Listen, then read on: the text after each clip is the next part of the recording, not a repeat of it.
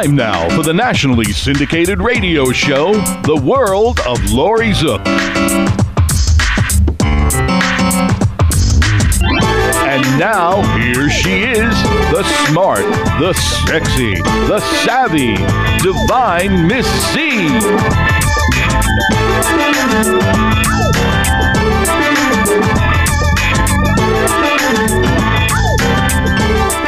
Welcome to the show. I'm so glad you all could join me today. Got a bunch of stuff coming up, and I love doing the show because I get to talk about whatever I want and have whatever guests on that I want. And I love people that are very intelligent, and I have a wonderful attorney named Andra Vaccaro on the line with me. She's an attorney in Los Angeles, and welcome to the show, Andra. Thank you very much, Laurie.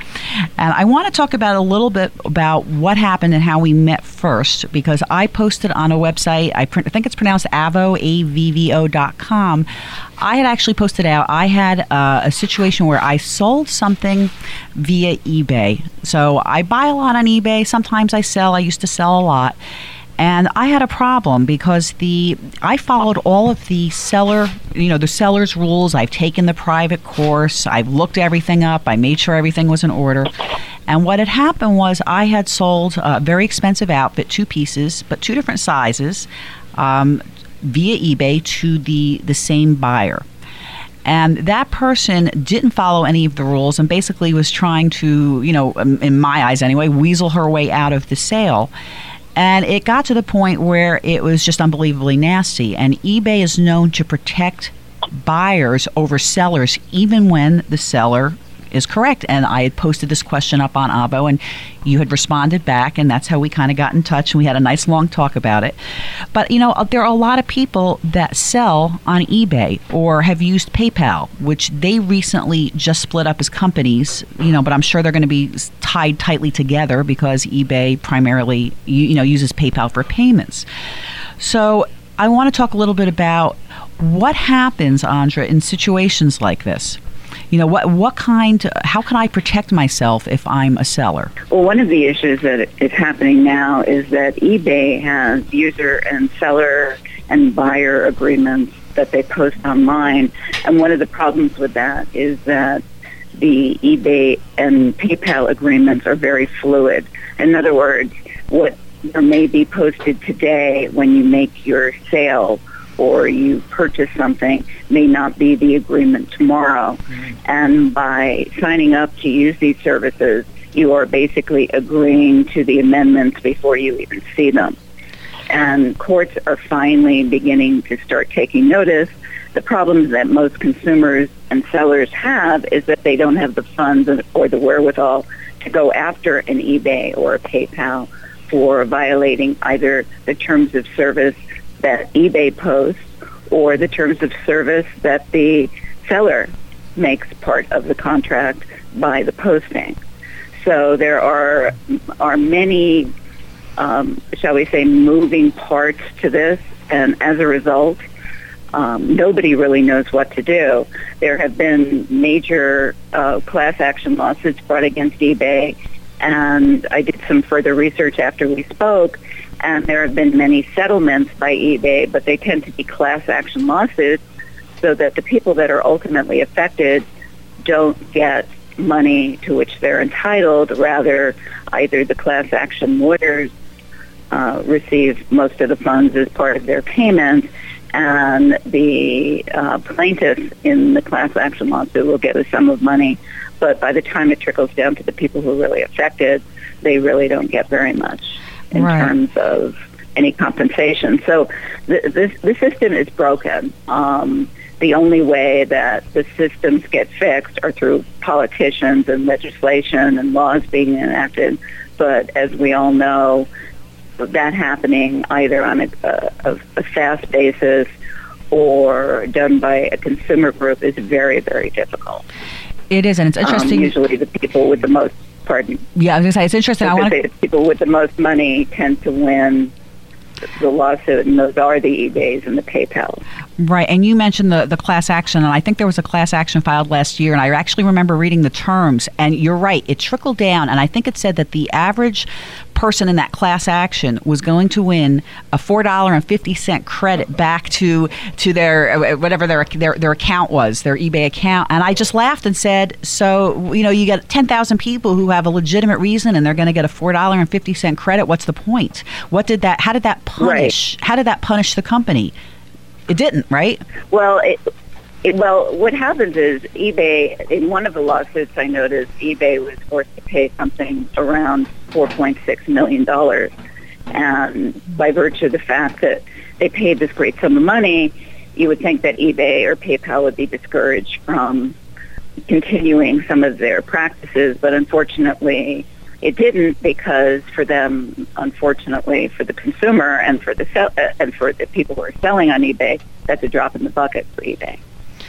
No. So, you know, this, as I said, the system is broken. I think that people like you, lawyers like me who actually care about the general public and trying to make sure that their rights are protected, I mean, we're the only people who are going to be able to change the system, but it's a very slow, arduous process. And eBay and PayPal are very clever because, as I said, they keep changing their agreements. So today there might be an agreement that, for example, and one of the things I noticed is the jurisdiction used to be in Santa Clara County, then they switch it to Utah, and they move it around. So you're dealing with a moving target. And so one of the things that you and I had discussed was the potential of going to small claims, because it's a quick, easy, and basically lawyerless forum for the common consumer, the common seller, to be able to do something. Okay. So, you know, it's frustrating. It's very frustrating. It's even frustrating as an attorney, because... Yeah. For example, eBay may require arbitration, and it may require arbitration in a certain location. And although eBay at times amends their agreements so that they appear more fair on their face, in actual practice, it still becomes very difficult for a consumer or seller. Right. To go after eBay, and it's because of the monetary problems. Yeah, it's interesting you mentioned about that, because in the time that we last spoke, in the last week, I just got another updated PayPal user agreement. You know, and it's so convoluted, most people can't even understand it. But when I look at it, I could tell it was written by lawyers, because it's really one-sided. It reminds me of credit card companies. They can do the same thing. They can pretty much change it any time. You know, they send out a notice usually in the mail. Most people, of course, it's their fault because they don't read it. Here, PayPal or eBay, they're sending out these updated agreements online. But when I read through them, and I'm not a lawyer, I go, wow, it's basically telling me that in order to get justice, right, which is my constitutional right, I have to follow all of their rules. So, you know, maybe you can talk about, or what is an arbitration clause? What does that mean to someone who doesn't know?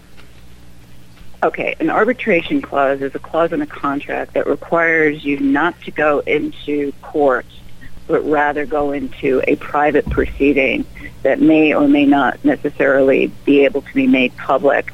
And that in that private proceeding, which takes place before an arbitrator, and in different jurisdictions, arbitrators either need to be retired judges or an attorney well-versed in consumer matters or some other related matter. And that arbitrator then gets to hear the case as if the arbitrator were a judge and make decisions. And the only thing that can be done from that point forward is you can go to court and get the decision either affirmed, or you can try to get it thrown out for very, very limited reasons, which usually is impossible. So, you know, things like showing that the arbitrator was unfair or somehow was related through some back channel to one of the parties. I mean, it is a very, very difficult thing to get an arbitration turned aside. And one of the reasons that eBay and PayPal and other companies like to arbitrate is that it doesn't appear on any records, so that there is no precedent that you can use in a lawsuit that subsequently follows. All right. So if I don't want to arbitrate, now I tried to do some research to find out, hypothetically, if I were to want to sue either eBay or PayPal, and PayPal says they're not a bank, supposedly, you know, they kind of have loopholes. But if I wanted to sue, let's say, eBay, would I be able to do so in small claims court? I actually went to the Department of Corporations and they are registered. So can I sue them in small claims? Because when I look online, there are people that are saying they have. But I don't know if that means they've actually gone through the process or they got a judgment because eBay didn't show up and now, well, what does that do? I mean, is it possible to do that in small claims? Well, anyone, as I tell, and this is my cynical view of the law as it now stands, anybody can sue anyone for anything. We live in that kind of society now, and because I do answer many questions online for AVO, I have noticed that there's a trend now amongst consumers just to sue. I mean, the first reaction, the first knee-jerk reaction people want to do is to sue. Now, small claims is limited in that you can only sue for things like breach of contract, fraud, you know, very, very specific causes of action. For example, most small claims courts throughout this country do not allow you to sue for injunctive relief, and an injunction is where a court orders somebody to do or not to do something. And, for example, if you want to go through with a contract, you can't sue for a court to order the other party to fulfill their obligations. You can only sue for breach of contract. So small claims courts are limited in different states and in different jurisdictions. There's different limits so that if, like, for example, in one place you may be able to sue for up to $10,000. In another place it may only be $5,000. So that is one of the issues that is non-uniform throughout this country. When you do go to small claims court, you can sue for breach of contract, but you're going to have to bring in your eBay contract, which, as I said, is a moving target because sometimes you're not even sure which one applies to you, the one that you signed as when you joined, the one that currently exists, which is usually what eBay says. eBay usually incorporates anything that went on before and says, no, the state of the contract is now. So when you go to small claims court, you have to be prepared. If you sue eBay in small claims, you need to be able to thoroughly show that you've served them correctly and that they received service. Sometimes when the matters are too little or not important enough to eBay, they may just let it go, and so you can obtain a judgment against eBay, but then you have to go to Santa Clara County, which is where eBay is located, and try to enforce the judgment. Since many courts, unfortunately, tend to want to keep the industries in their areas, even though they're not supposed to, and there's supposed to be a fair forum for everyone. Sometimes you can't. Yeah. The forum will say, no, under eBay's contract, you had to sue them either in Santa Clara County to begin with, or you had to sue them in Utah, depending on which agreement applies. So it's very, very complicated. Even if you win, you still have to enforce it, and that's where eBay will try to keep you from perfecting your judgment. Right. So it becomes costly regardless. Right. So basically, in my case, I was very fortunate in the end. I won the dispute, which I think was justice because I did everything according to the book. The buyer had remorse, made up a bunch of stuff, sent me a bunch of nasty emails. I'm sitting here going, this person is totally wacky, but she, because she had so many transactions as a buyer, she also knew how to manipulate the system and how to report things. So I've read stories where people have gotten things for free on eBay and the seller lost their money, and the buyer got a refund and got to keep the merchandise. And I think it's something that people need to be aware of. So you've given some good suggestions here, about the eBay and PayPal. But the other thing I wanted to talk to you today is really a bit about your specialty. We want to talk about trademark law and picking a name for your company, because that's another thing I think that's confusing to people. How do you go about picking out a name for your company and making sure that no one else has that? Is that state? Is it United States? Is it international? What's involved with that? Well, it's I'm throwing you right off for a loop on another track. In that. Yep. Yes, no, everything is involved. Just so that your listeners understand, a trademark is a word, a name, a symbol, or a smell, or a sound that's used to identify and distinguish goods or services of one owner from those offered by another owner. You may not know, for example, the trademark, you know, who actually owns a specific product, but you do have the trademark. The trademark signifies that anything with that name or that sound or whatever on it comes from the same source, and that's the important part. So you may not know the actual name of the source, but you do know that if a product has that name, it's going to be of similar quality to products with that name on it that you found elsewhere. For example, a sound mark. One that probably all of your listeners are familiar with is the NBC chimes. That can be a trademark. Something that when you hear it, it will refer you to a specific entity. It's the Nike swoosh. It's, you know, there's so many different things that can be used as trademarks, even including packaging.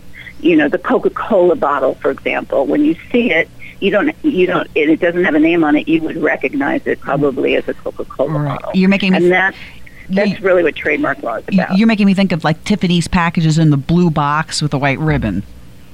I'm wondering if that would be one, but in other words, it's distinctive, whether it's a sound or it's packaging.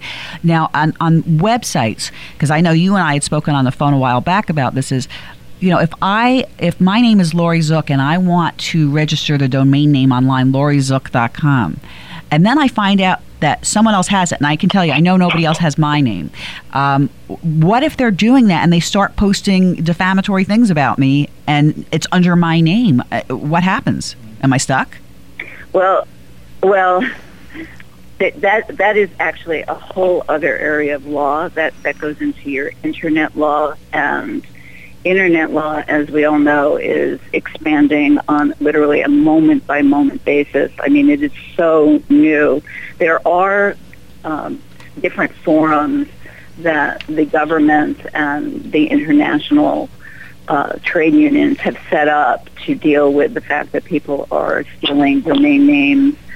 They're trying to get domain names of trademarks that belong to other people. As I told you when we spoke, what people don't understand, for example, is that they may not even be entitled to trademark their own name if they have a common name, or, you know, let's say that somebody's born with the name Marc Jacobs, and it's not Marc Jacobs as we know, the designer. You know, they don't even have, if your name is Marc Jacobs and you're not the designer, you haven't trademarked, you've been the first to trademark it, you don't have an absolute right to use your own name. It's very frustrating for people to hear that, but that's the reality of trademark law, is it's the first to file and use the mark in commerce, and then policing those rights. You can lose your rights to a trademark if the trademark becomes diluted. For example, whenever we go for a facial tissue, people refer to the facial tissues as Kleenex, whether or not it's the Kleenex brand. So things like that get diluted, and then there becomes arguments that what used to be a trademark is now a generic term. Right. So it's a very, very muddy area of law, and the addition of domain names and people trying to own the domain names that belong to other people is a whole other topic that we could go over, but it's very, very complicated, and there's special forums, as I said, that will that you can go to. There's, for example, here Congress passed the Anti-Cybersquatting Consumer Protection Act that protects trademark owners from acts of cyber piracy by those who have bad faith intent in using a domain name to profit from someone else's trademark. So there's so much going on in this area. I think that you and I could probably dedicate a whole segment to, you know, internet and internet name protection, internet defamation, because I know a lot of your listeners are very frustrated because whether they're consumers and somebody's gone onto Facebook and decided to defame them and make statements about them that aren't true, or whether it's a company, you know, a small business where somebody's given them a bad Yelp review. I mean, there is so much going on right now, and people are very, very frustrated because a lot of people find themselves at the bad end where somebody's defaming them online. They don't even know who it is.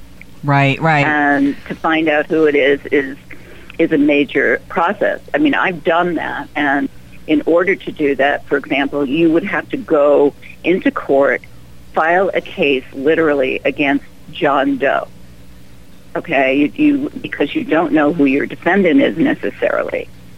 And so in order to find out who the defendant is, you have to file a defamation case against John Doe, which most courts use as an unnamed person to be named later.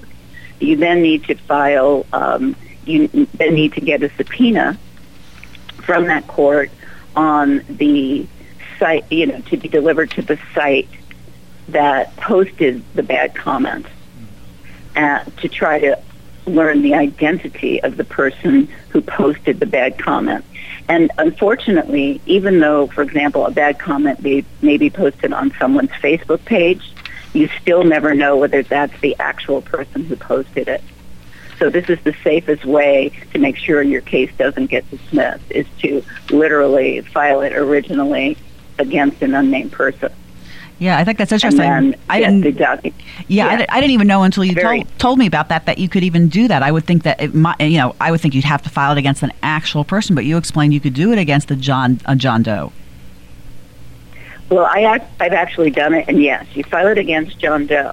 The problem becomes, as I said, you can go to court, you can get the judge to issue a subpoena, and the subpoena says to this website, you know, the forum on which, like Yelp or Ripoff Reports or any of these sites that post these things, and says, you know, and you're asking them to disclose who the person is that posted this stuff. Now, the issues then become is what happens, for example, if you're in California, or in your case you're in Florida, and Ripoff Reports, for example, is in Arizona, then what do you have to do? Then what you have to do is you have to find an Arizona attorney to go into Arizona court and issue the subpoena in the Arizona court, because that's the court that governs this third party, the Ripoff Reports. And then you need to serve a Arizona court subpoena on Ripoff Reports. Now, a company like Ripoff Reports usually objects to any subpoena and forces you to go to court to show the judge that you have a reasonable chance of winning the lawsuit in order to get them to divulge this anonymous person that posted something about you on the internet. It's a very long, tedious, and costly process. And that's what everybody counts on. And one of the other things that the people who are posting it count on is, let's say that they posted it, that they made a statement of fact that is indeed false, and you prove it, and you get a judgment against them. Then what happens? Well, most of the people, if they have a monetary judgment against them, are either insolvent, or they don't have the money, or whatever, so you may never collect even if you win. Then what happens is you want to get the information taken off the internet. Well, companies like Ripoff Reports will hide themselves behind the Digital Millennium Copyright Act, which basically states that a board such as Ripoff Reports, such as Yelp, and any company that just is merely a bulletin board, they don't edit anything, they don't add their own comments, they don't do anything, so that they literally are just like a bulletin board, but an electronic one. They are permitted under this Digital Millennium Copyright Act for not being liable for anything posted on their site. And people don't realize that the Yelps and the Ripoff Reports and all of these sites are basically immune from prosecution. It's very frustrating, because even if you contact them and you show them that what was posted, and you even get a judgment that what was posted was incorrect, they still have the right to refuse to take it down. You know, that's so frustrating. I'm finding that so frustrating, because what you're saying is, you know, to me, I would think the law would be black and white, common sense. You know, these companies shield themselves behind it, and then the person using that service doesn't know until something goes wrong. And I actually have to cut the segment here. I want to thank you for joining me today. Will you be my guest again on a future show in a few weeks? Oh, I would love to. I really feel very strongly that consumers need to be better educated, and they need to understand what gets done. I do want to say that the topics that we discussed today are not legal opinions, but are for informational purposes only. Correct. I strongly suggest to all listeners, if they feel that any of the issues that we discussed today applies to them, they should consult with a local attorney.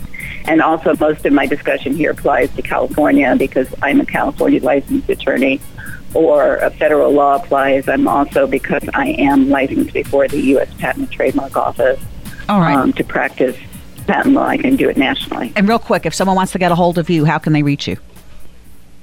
I can be reached at my Los Angeles number, which is 310-202-7772. I can be reached online at Andra, A-N-D-R-A, at Andra, A-N-D-R-A, Vaccaro, V-A-C-C-A-R-O.com. Great. Thank you so much for joining me. And I really want to thank you. I want to thank you, too, because I really think that what you're doing is a very, very important thing for consumers. Thank you very much. I'm going to have you back on soon, because we have a lot more to talk about. Okay. Well, all right. I wish everybody well. Thank you, Andra. Thank you. And we'll take a short break.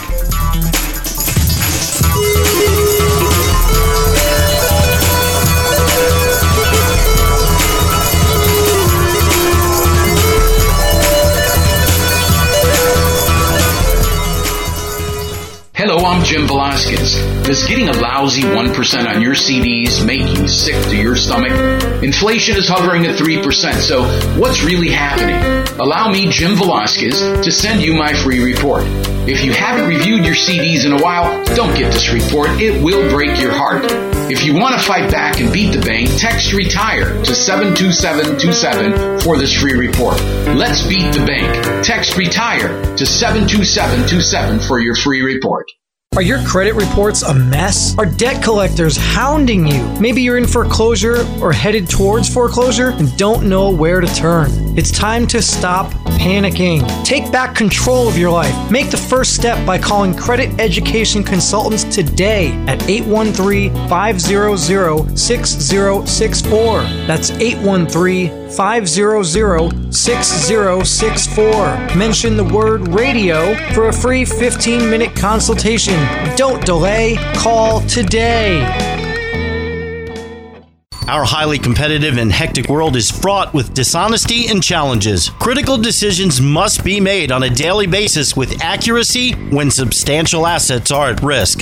When you are confronted with a decision point involving opportunity and risk, consult with Sharpline Investigations, statewide experts in due diligence, investigations, and litigation support. Sharpline's professionals work with clients to conduct interviews, deep background investigations, and develop facts and intelligence related to litigation. When circumstances require confidential and expert fact-finding, turn to Sharpline Investigations, the statewide leaders in investigations and risk mitigation. Visit sharplineinvestigations.com or call 855-394-0042. Do you suffer from back, neck, or body pain? Do you suffer from migraines or have jaw or face pain? Has conventional medicine failed you? Were you injured or in an accident? Call chiropractic physician Dr. Dan Maddock at 813-935-1664. Dr. Dan has helped thousands of patients gain relief for more than 30 years. Dr. Dan is caring, gentle, and takes his time with each patient. He's also a past president of the International Craniopathic Society, a special certification of only 300 chiropractors worldwide. Dr. Dan helps patients from the neck up and the neck down. Dr. Dan accepts most insurance plans. Don't continue to live in pain. Call 813-935-1664 today. That's 813-935-1664, and get on track to better health.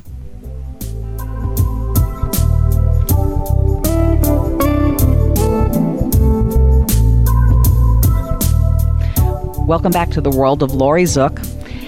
I have a great person with me that I've been looking forward to speaking to for some time, because most of you who listen to the show know that I'm an animal advocate.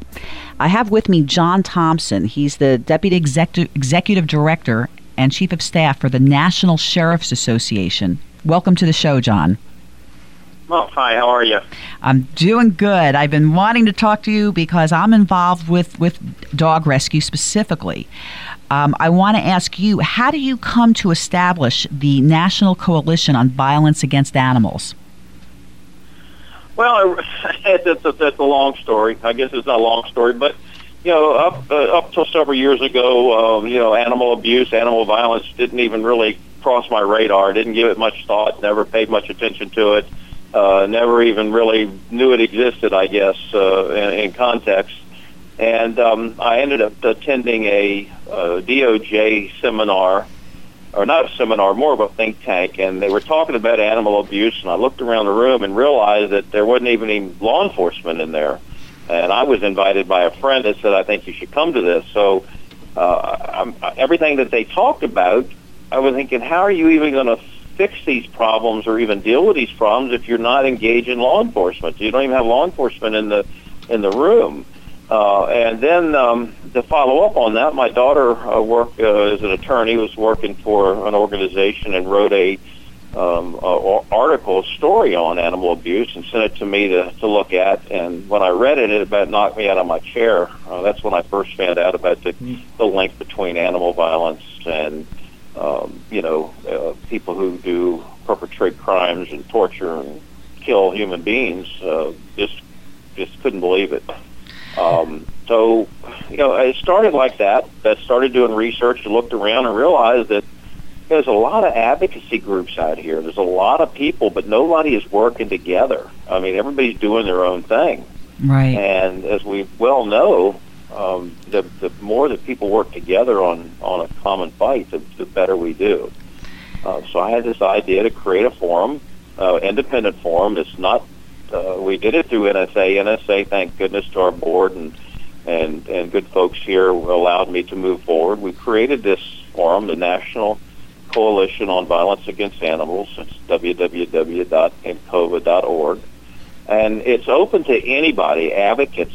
We have advocates, we have veterinarians, we have judges, we have police officers, sheriffs, prosecutors, even have some international people. And it's just a forum for us to discuss common goals and common ideas back and forth without the threat of, and when I say threat, I guess it's some advocacy groups you find that kind of some infighting because, you know, there's certain dollars and everybody's fighting for the dollars. And I think this forum creates that atmosphere that is not owned by ASPCA or the Humane Society or animal welfare. It's not owned by anybody.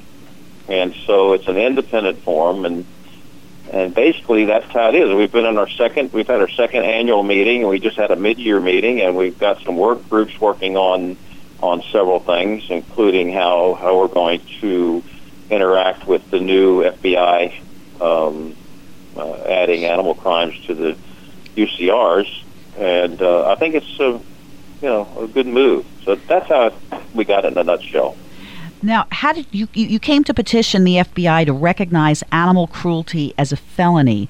When does that actually go into effect? Because I am involved, you know, with a lot of different rescue groups, and so people are stating, you know, when they see these cases and they circulate on Facebook virally, when somebody does something like Kristen Lindsay, the veterinarian that killed the cat in the head with the bow, you know, things aren't always happening. Is it now recognized, or is it not until a future point, maybe in 2016, when it actually is recognized as a felony?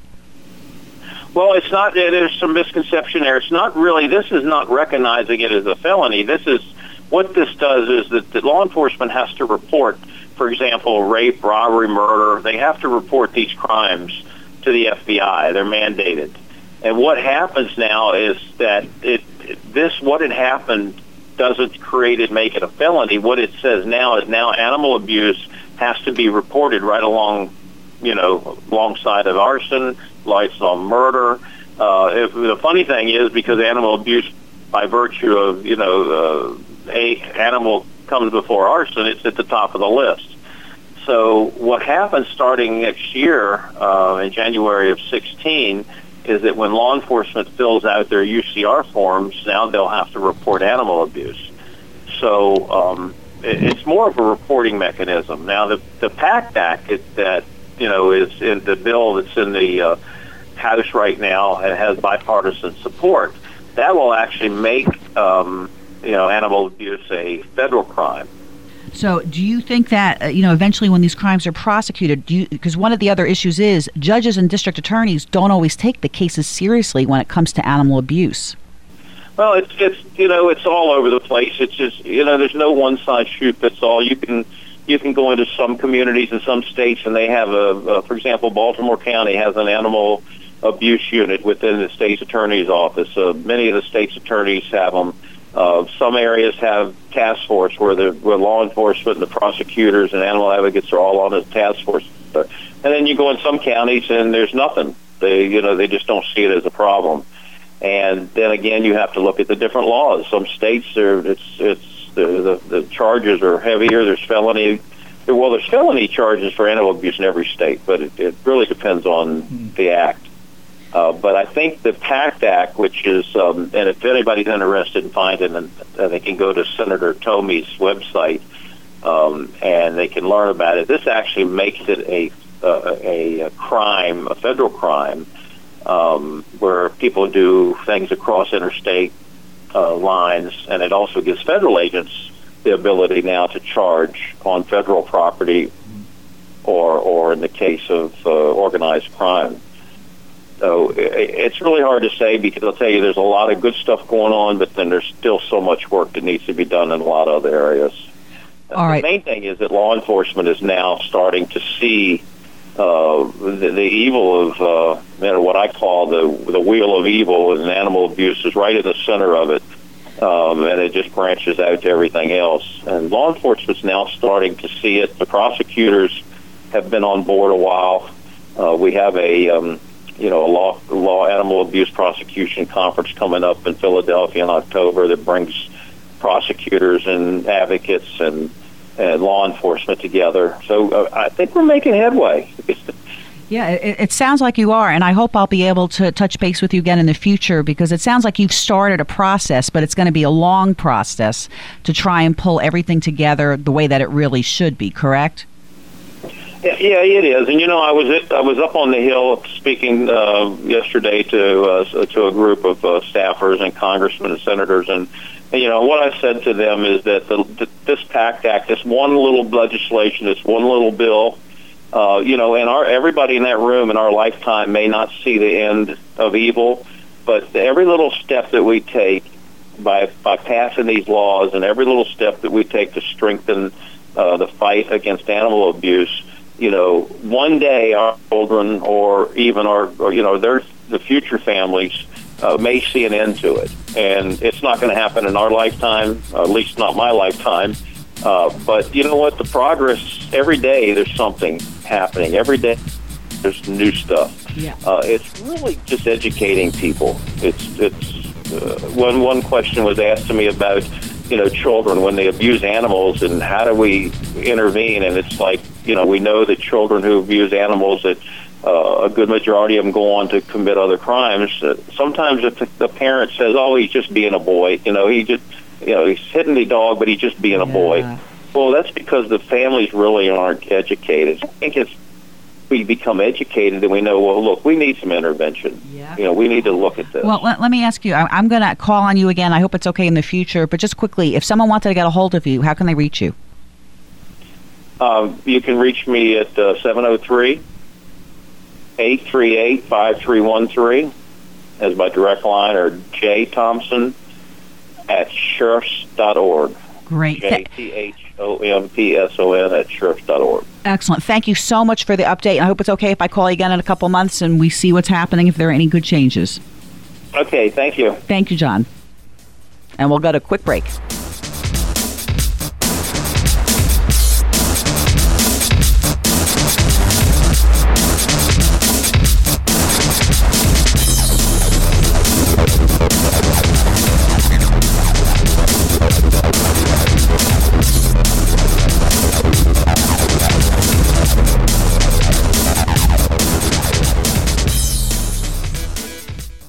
Are your credit reports a mess? Are debt collectors hounding you? Maybe you're in foreclosure or headed towards foreclosure and don't know where to turn. It's time to stop panicking. Take back control of your life. Make the first step by calling Credit Education Consultants today at 813-500-6064. That's 813-500-6064. Mention the word radio for a free 15-minute consultation.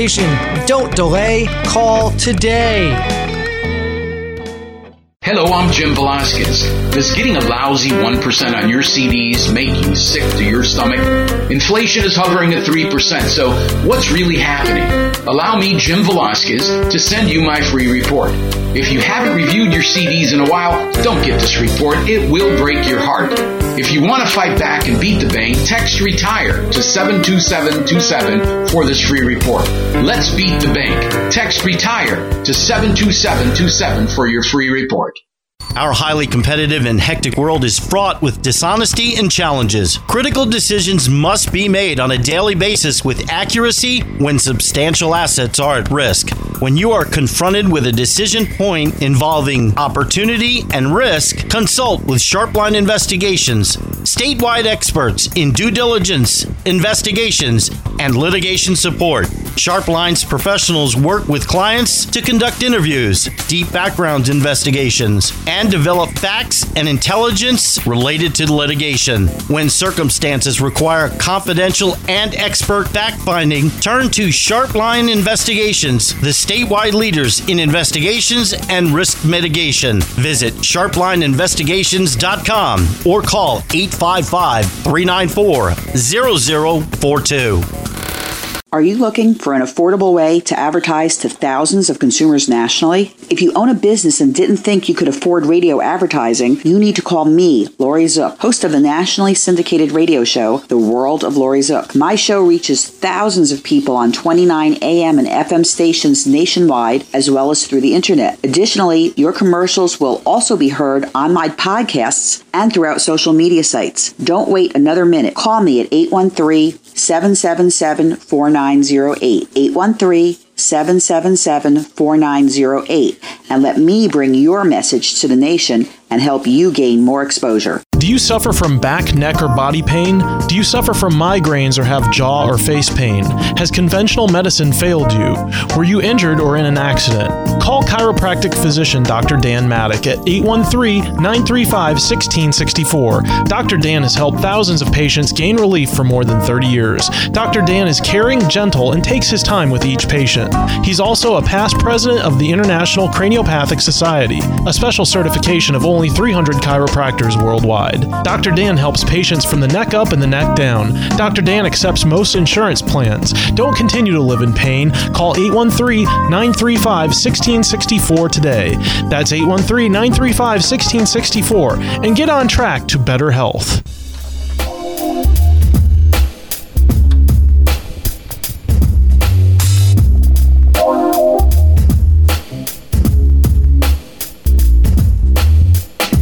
And welcome back to the World of Laurie Zoock.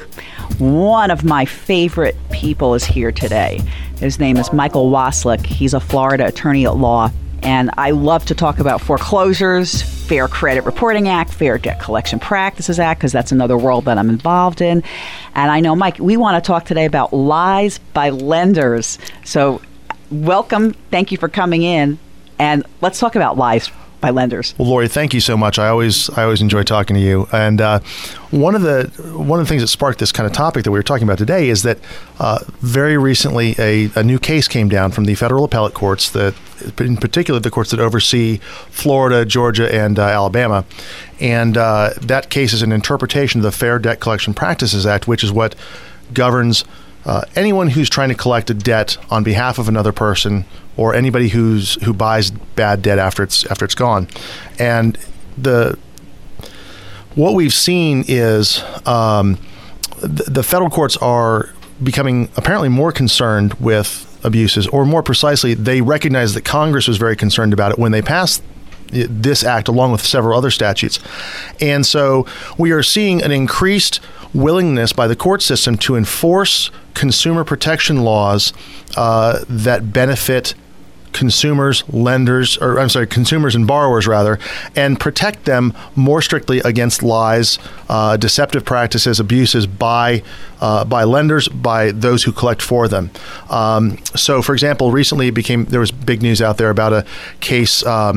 And I'm going to butcher the name, so I'm not even going to try, but it was addressing the Truth in Lending Act, and it said that it talked about rescission and how rescission is effective based on just mailing it in, you don't have to go to court or anything like that. So the Supreme Court, the U.S. Supreme Court's expanded protections in that area because where lenders fail to give the proper disclosures at the proper time, there are certain remedies available to borrowers, and the Supreme Court strengthened those remedies in ways that many people are talking about right now and whose impact is still kind of, I'll say it's up in the air. There's a lot of people have some different theories about it. I have some theories. Other people have some theories that don't mesh with mine. But that's one example where the protections have been expanded, where there's a failure to disclose material facts, where there's a failure to tell the lender, by the lender to tell the borrower things that they're supposed to know under federal law.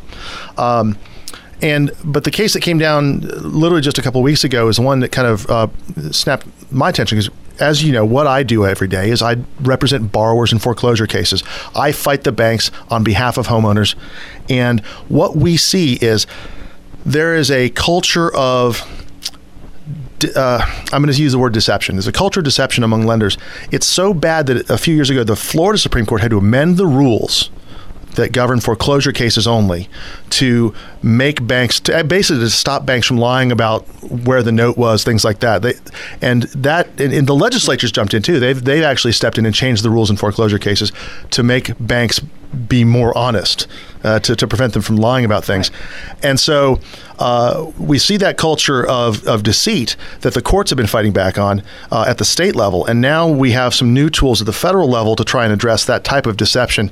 And I see that you were about to jump in and ask me a question. So what? Let me turn it back to you. Well, no, when you say deception, it makes me think of things like robo-signing, or you've talked about documents that were forged, the blue ink pen, things like that, where people don't even think about it.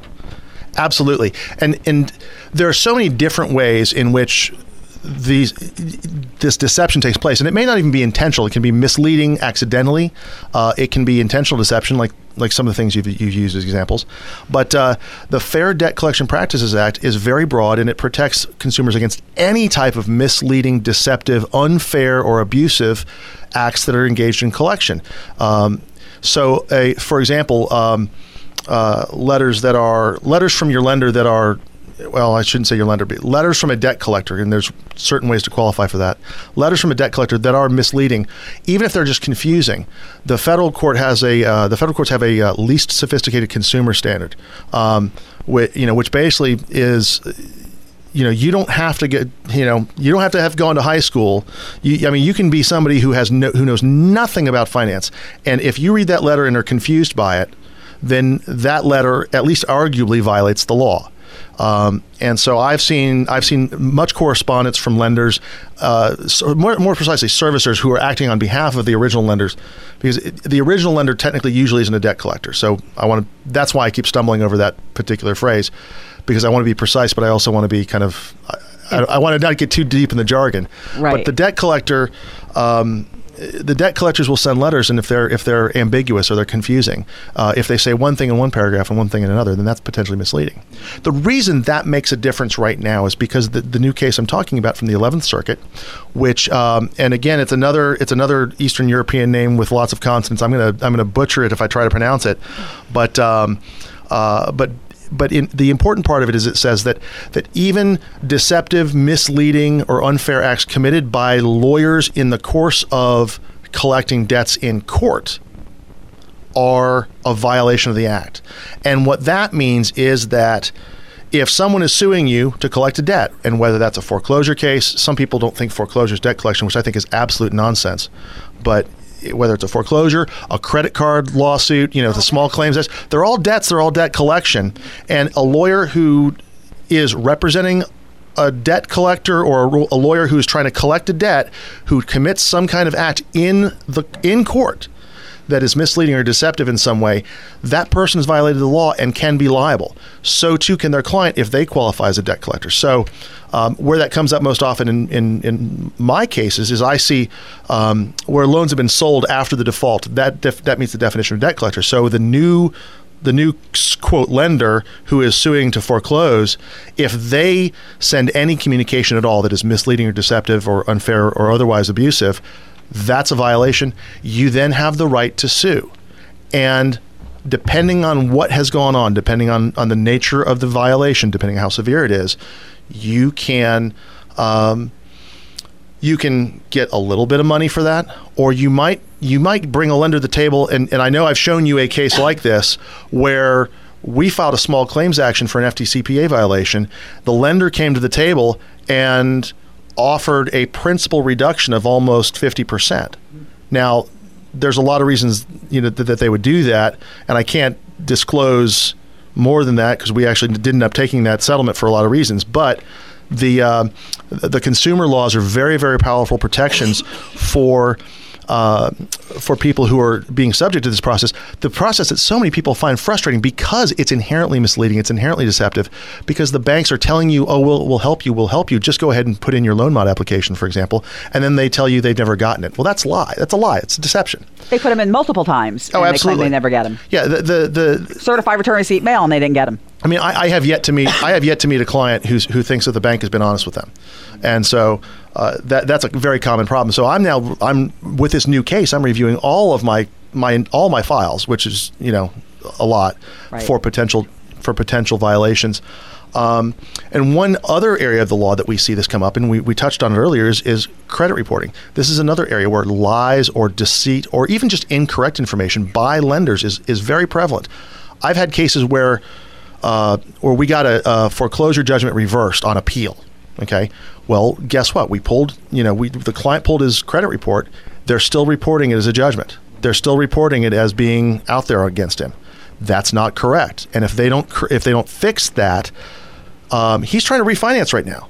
And if he misses a refinance, the damages there that caused by this deception are potentially huge.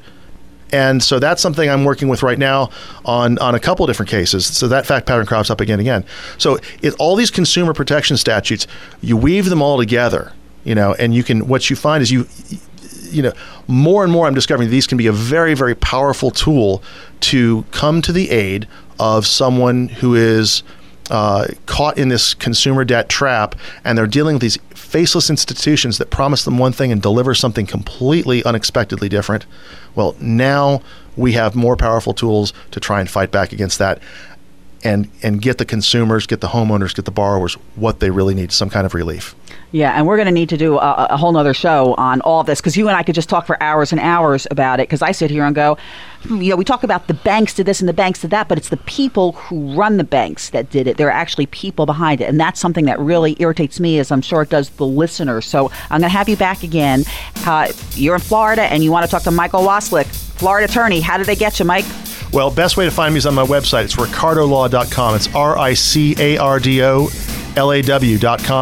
Or you can call me at 352-567-3173. It's 352-567-3173. Thanks a lot, Laurie. Thanks for joining me, and I will see you next week back on The World of Laurie Zoock. Join me then.